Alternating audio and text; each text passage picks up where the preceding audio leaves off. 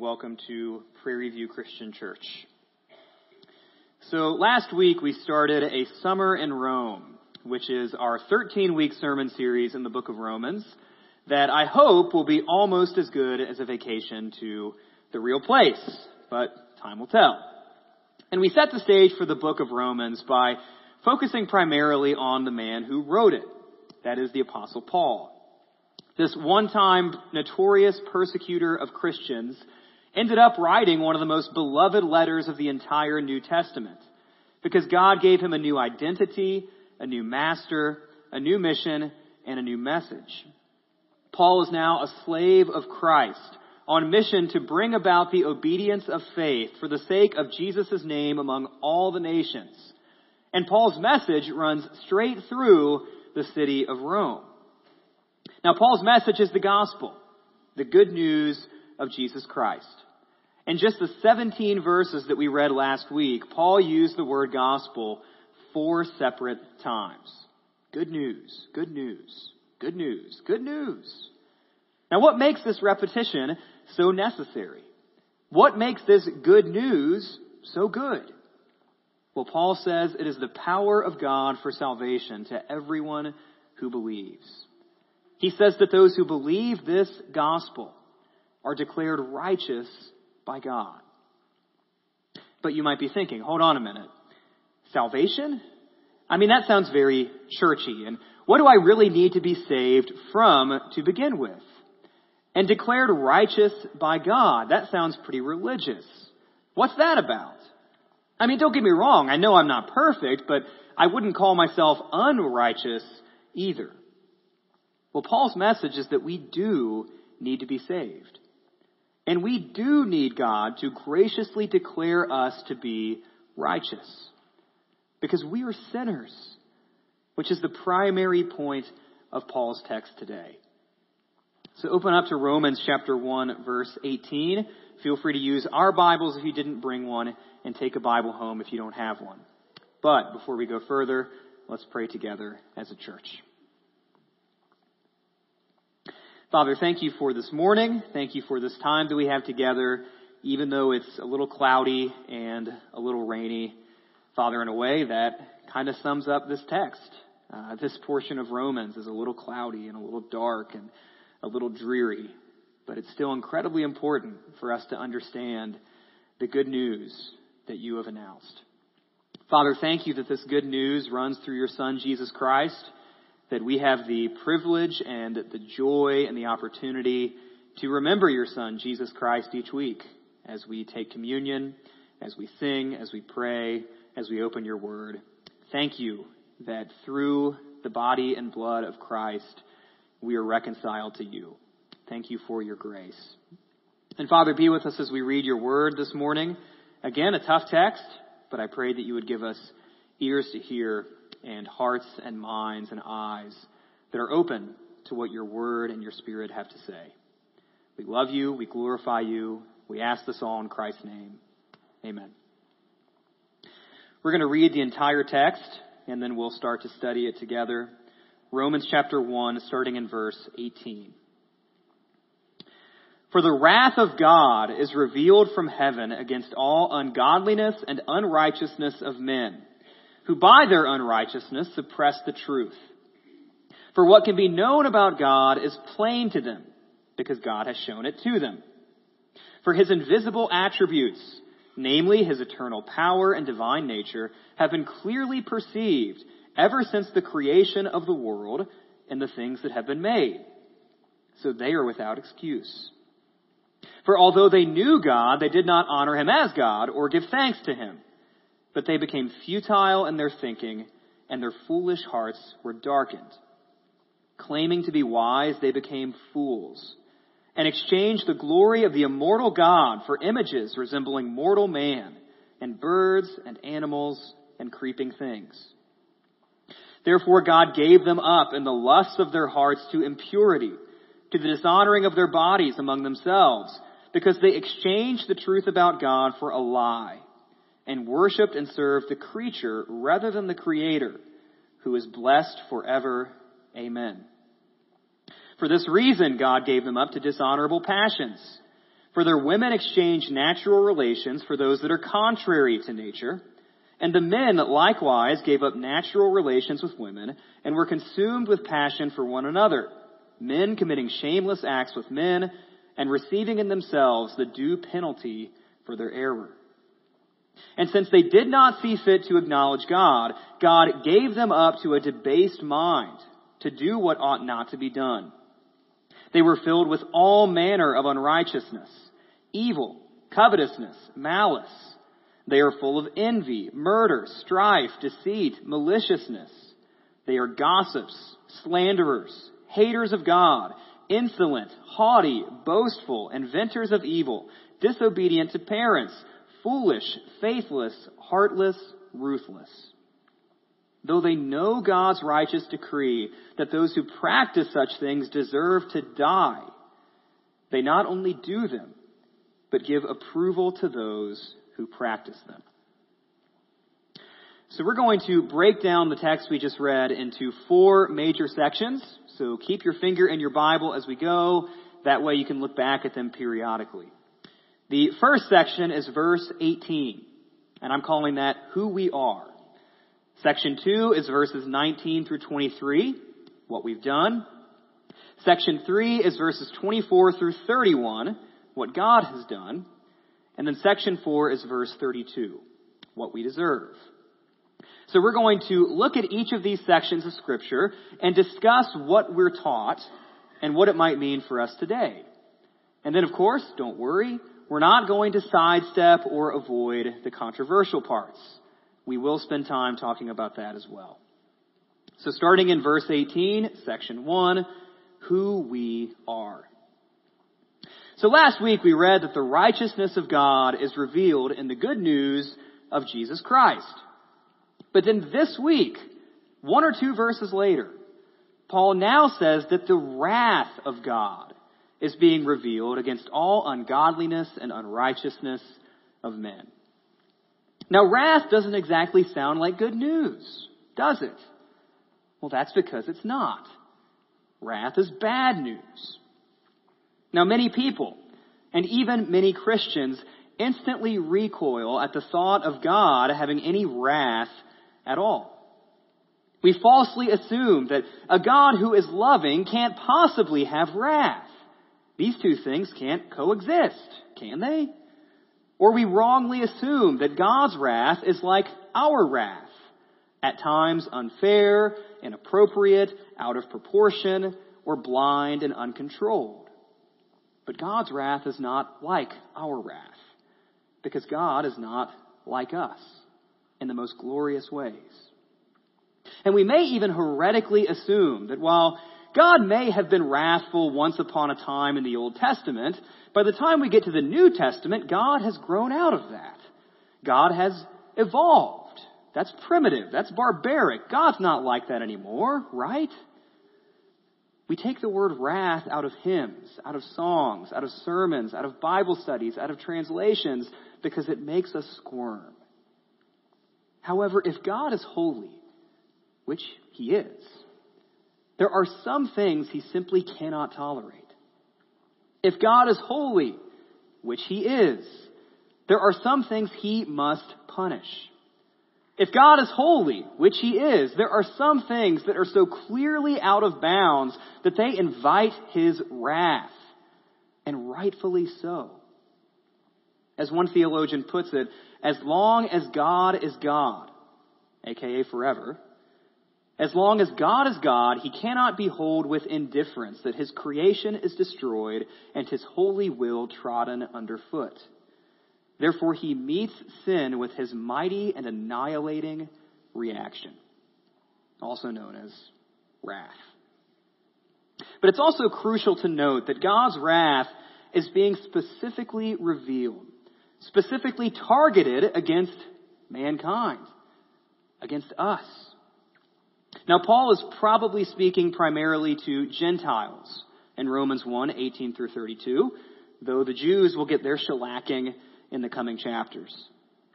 But ultimately, ungodliness and unrighteousness, sin, it is a universal problem. All mankind, Jew and Gentile, male and female, young and old, rich and poor, slave and free, black, white, past, present, future, everything in between, we are all guilty. We are all sinners. And we are all worthy of God's wrath. That's who we are, according to Paul in Romans chapter 1, verse 18. But now let's go to section 2, verses 19 through 23, and find out what we've done. I mean, why are we worthy of God's wrath? What exactly did we get wrong to deserve this? Well, Paul says it's not just that we're ungodly. It's not just that we're unrighteous. He takes it a step further and says that we, through our unrighteousness, suppress the truth. Suppress the truth. In other words, ungodliness and unrighteousness isn't something we just stumble into on accident.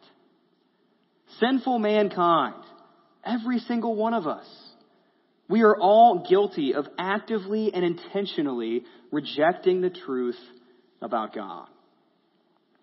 And Paul gets to this point by arguing that there are some things that every single human being can conclude about God by using the minds he has given us to observe the world that he's created.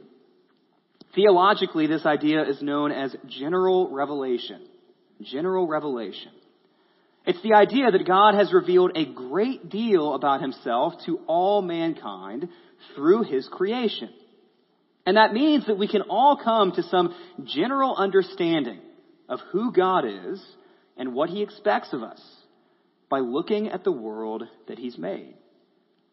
That's why we quoted earlier in the service Psalm 19, specifically verses 1 and 2. It gets at the idea of general revelation.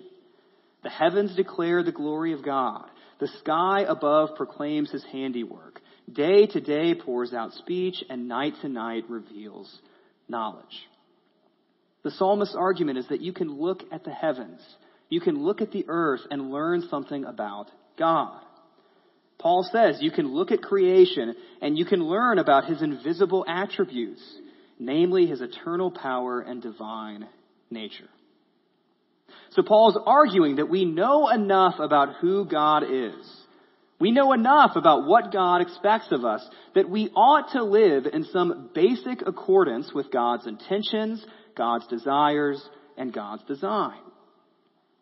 And yet, here's what we've done or haven't done. We haven't lived in accordance with God's intentions, God's desires, God's design. Instead of submitting to the obvious truth of who God is and what He expects of us, we have suppressed that truth and pursued ungodliness and unrighteousness instead. We have become fools. Our minds are futile. Our hearts have been darkened. We've exchanged the glory of the God who created everything for trivial and unclean things that he made. Instead of subduing things in creation the way Adam and Eve were commanded to, mankind has worshiped them. That's what we've done. That's who we are. That's why we deserve God's wrath. Now you might be wondering, how did things go so wrong? I mean, how did we get to this point? Why is it that we've done what we've done? Well, Paul will talk about that more in Romans 5 in a few weeks. But for now, let's just take Paul's word for it, for the sake of argument. Paul says that we are sinners. We have pursued ungodliness and unrighteousness. We knew better than to do this, but we did it anyway, so we are ultimately without excuse. We are worthy of God's wrath. And then we get to verse 24. Section 3, what God has done in response. You know, one of the ways that God's wrath has been revealed against sinful mankind right now is that God has given us up to the very sins that invited his wrath in the first place. God giving us up means that he allows us to pursue sin. And the reason that this is a showing of God's wrath is that the worst punishment God can dish out on a sinner is to let the sinner have what they want. I'll say that again. The worst punishment God can dish out on a sinner is to let the sinner have what they want. It is an act of wrath that God would allow us to follow sin as it spirals down to its inevitable and destructive conclusion. It's a showing of God's wrath. One theologian describes this idea of God giving us up to sin as though we're sitting in a boat in the middle of a flowing river of our choosing. We got in the boat. We wanted to go out in the river. God let us go out on the river. And we foolishly want to go further down that river, even though there's a waterfall at the end that will surely kill us. And here's God standing on the shore, holding a rope, preventing us from that destruction. But eventually, God gives us up. God lets go of the rope. And here's the scary thing about that. We want him to let go of the rope. We're begging him to let go of the rope because our foolish minds and our hearts have been darkened. Again, one of the worst things God could ever do to us is give us what we want. One of the Puritans described it like this There is no wrath like the wrath of being controlled by my own lusts for my own ends. God has given us up. Now, what specifically has God given us up to? Paul goes into the list. He's given us up to the lusts of our hearts, to impurity and dishonoring of our bodies. This mainly refers to the sin of idolatry, worshiping false gods. The psalmist puts it this way in Psalm 135 verses 15 through 18. The idols of the nations are silver and gold, the work of human hands. They have mouths but do not speak. They have eyes but do not see. They have ears but do not hear, nor is there any breath in their mouths. Those who make them become like them. So do all who trust in them. The sin of idolatry has a dehumanizing effect. When you worship an animal, you become no better than an animal. When you worship an image or a statue, you too become rigid and lifeless. When you worship a false God, you too become false. And God has given us up to that. And then Paul says that God has given us up to dishonorable passions. And he illustrates this with the example of homosexual practice. Paul labeling it as contrary to nature. Now, why do you think Paul would use this particular sin as an example? Well, it goes back to his discussion on general revelation. Paul would argue that we can look at our world and discern that the only way mankind continues to exist is through procreation, which cannot naturally occur through two females or two males.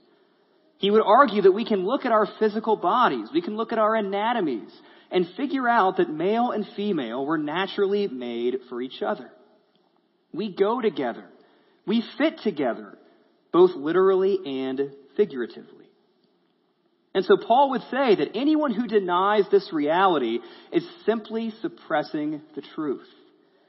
We ought to know that this isn't how God created us and our world to function and we will be held accountable for our willful ignorance. Now, it's worth noting that Paul's condemnation of homosexual practice is not limited. It's not conditional. It's not in any way exclusive. In other words, Paul is not just condemning homosexual practice when one party consents and the other doesn't. He's not just condemning homosexual practice when the two parties are not faithfully and monogamously committed to each other. Paul is condemning homosexual practice in all its various forms, in all its contexts. There have been many efforts over the years to do theological and biblical gymnastics to try and soften what this text says. But it's not good biblical interpretation. In fact, it's not good history. And if you try to make this text say something in our image, something that we would like, then honestly, we're just doing Scripture an injustice. We're barking up the wrong tree if we expect Scripture to condone that. In that phrase, contrary to nature, the word that Paul uses for nature is physikos, which is where we get our word physical. So Paul's argument is that homosexual practice flies in the face of the physical realities, the physical design of God's creation. It is a dishonorable passion. It is a sin. And then Paul says that God has given sinners up to debased minds. That's where he gives that laundry list of sins. All manner of unrighteousness, evil, covetousness, malice, envy, murder, strife, deceit, maliciousness, gossip, slander, hatred of God, insolence, haughtiness, boasting, invention of evil, disobedience to parents, foolishness, faithlessness, heartlessness, and ruthlessness. I think that pretty well covers the gamut, doesn't it? Now it's worth noting that while Paul does draw some significance to the sin of homosexual practice to make his point, it's not the only sin in this passage. It's not the only sin in this passage. All sin is ungodliness and unrighteousness. All of us are sinners, and all of us have suppressed the truth in one way or another, regardless of whether or not your sin looks exactly like mine. And all sin invites the wrath of God. So we are sinners. We deserve wrath because we have suppressed the truth. And God has given us up to sin. But then we close with verse 32. What exactly it is that we deserve, more specifically and more powerfully. Paul closes by saying, shortly and simply, what we sinners all deserve. And we deserve to die. We've all committed our own horrendous and blasphemous acts of ungodliness and unrighteousness. Paul says that we have all suppressed the truth. And we've even taken it a step further and approved of these sins, encouraged these sins, celebrated these sins, taken pride in these sins in the lives of others. So Paul's overarching point in Romans 1, 18 through 32 is that we have sinned and we have sinned greatly. We deserve every bit of the wrath that God is revealing now and will reveal in eternity. Paul says that we deserve to die. Now, what in the world do we take away from this dark and bleak text? Well, I think there are a few big ideas that we as readers of Scripture are called to embrace. And these will seem bizarre, outdated, and maybe even scary to some of those around us. But they're what Scripture teaches. Big idea number one is that we live in a world created by God. We ourselves are created by God. And thus we are called to submit to His rule and to His order. He makes the rules, not us. No matter how advanced we become, no matter how able we become, no matter how much progress we make, no matter how drastically we think we can manipulate ourselves and manipulate our world according to our desires and our abilities and our plans and our brilliance, the truth remains that we are not God. We never have been, and we never will be. And the sooner we learn that, the better off we'll be. Freedom, control, and autonomy are overrated. Your greatest joy, your greatest purpose is to live as the person God created you to be, in the way He created you to live. Like we sang earlier, you and I are made to worship. That's what we're made for. That is our purpose and that is our joy. So, we've been created by God. We live in a world created by God, and we are called to submit to His rules. But then here's big idea number two. We have all failed in this endeavor. Every single one of us has fallen. We are both the victims of sin and the perpetrators of sin. Every single one of us. Now, of course, this flies in the face of our world's typical attitude that I'm okay, you're okay, everyone's okay. Well, Romans 1, 18 through 32 tells us that we are far from okay. Theologian Doug Moo says, at the center of every person where the knowledge of God, if it is to have any positive effects, must be embraced, there has settled a darkness. Each and every one of us has that darkness. Each and every one of us has failed in this endeavor to worship and acknowledge and thank and submit to God. And then big idea number three is that there is a God we must answer to for this. You know, you may not believe a word of the Bible. You may not believe a word of anything I've said this morning. But one of these days, you and I are going to be on the same playing field. We will both stand before God and we will both be held accountable. And you know, it's easy for us to read this passage and think of all the other people that we know, that they will be held accountable by God. We can think of all the other people who we describe as ungodly and unrighteous and suppressing the truth and given over to the lust of their hearts and given over to dishonorable passions and possessing debased minds. People deserving wrath, people deserving to die. There's a whole lot of people like that out there, right? Well, it's not just the people out there. Because this passage isn't just about them. This passage is about you. And it's about me. Because we are all sinners. And we will all answer to God one of these days. And when that time comes, in and of ourselves, we will be without excuse. So if you're sitting there feeling hopeless, then that means that we've read the text the way Paul intended it to be read. This sermon is dark and bleak because Romans 1 18 through 32 is dark and bleak. And I don't enjoy preaching this sermon. I don't get any sort of thrill out of preaching a sermon like this, and I don't fancy myself as some kind of hero for saying things that other people don't want to say. But I preach this sermon because it's here. I preach this text because it's here, and I believe this text because it's here. Because it's here, I believe it's true. And if all this stuff is true, then our situation is a disaster. Our situation is a catastrophe. But that's only true if you stay here. That's only true if you isolate Romans 1 18 through 32 from everything else.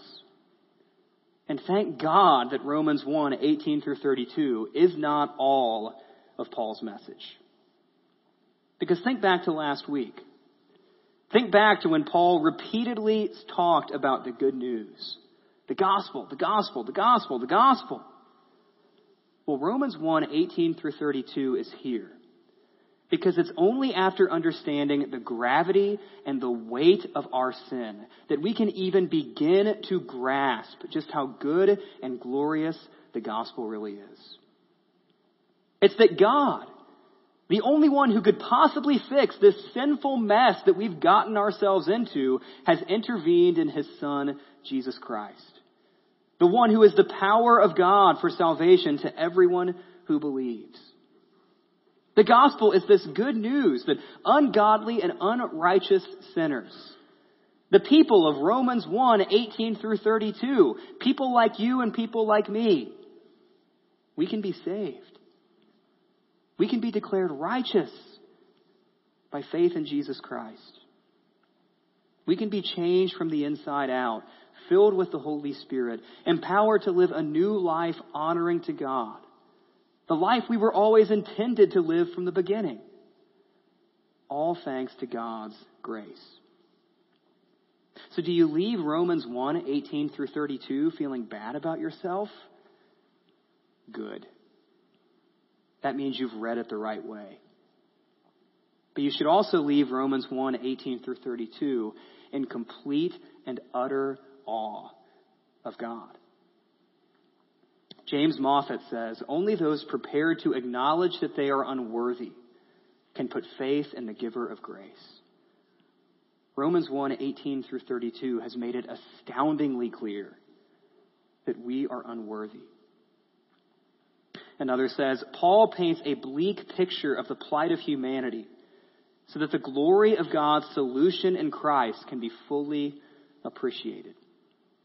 As we said, Romans 1, 18 through 32 is bleak. but Romans 1 16 and 17 should be fully appreciated. And Tim Keller says, We are more sinful and flawed in ourselves than we ever dared believe.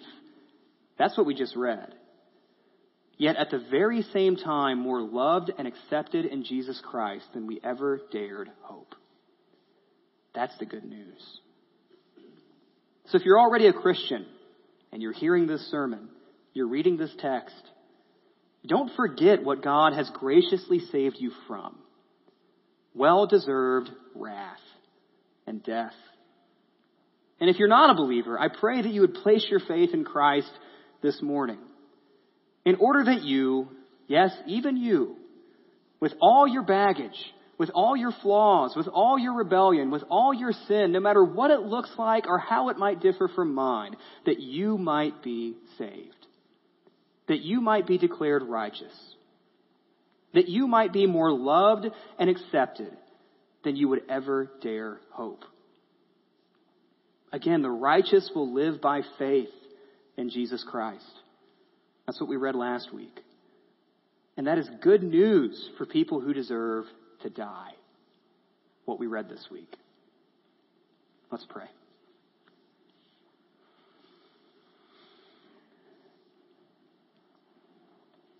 Father, thank you for this morning. Thank you for every Sunday morning. Thank you for every word in Scripture. Even the words that hit us like a ton of bricks, even the words that shock us and humble us. Father, we're grateful for all of your word.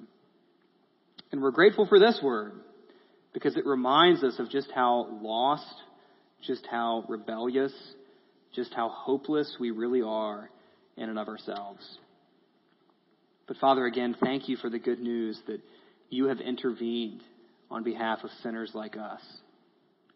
That again, you are not content to let us sit and dwell under the punishment of wrath and death.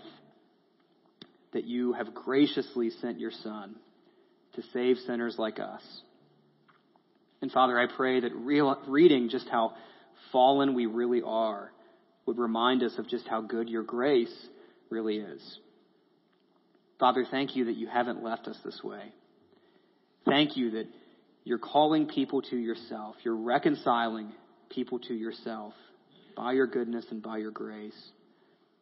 Father, thank you that so many in this room have been reconciled to you by your grace. That we no longer look forward to the day of judgment with fear or with trembling the way we once did, but we look forward to the day of judgment with confidence. Not confidence in ourselves, not confidence in our righteousness or our goodness, but confidence in your grace, confidence in your Son, who has purchased us, saved us, bought us with his body and with his blood. And Father, for those in this room who do not believe, I pray that they would leave with some bad news, but also with some good news. That you are saving sinners. That you do save sinners.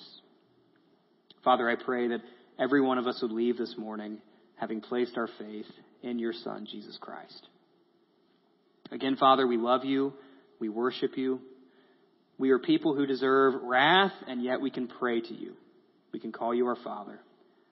And that's because you're merciful and you're loving and you're forgiving and you're kind. And that's all through your Son, Jesus Christ. We ask this all in Christ's name.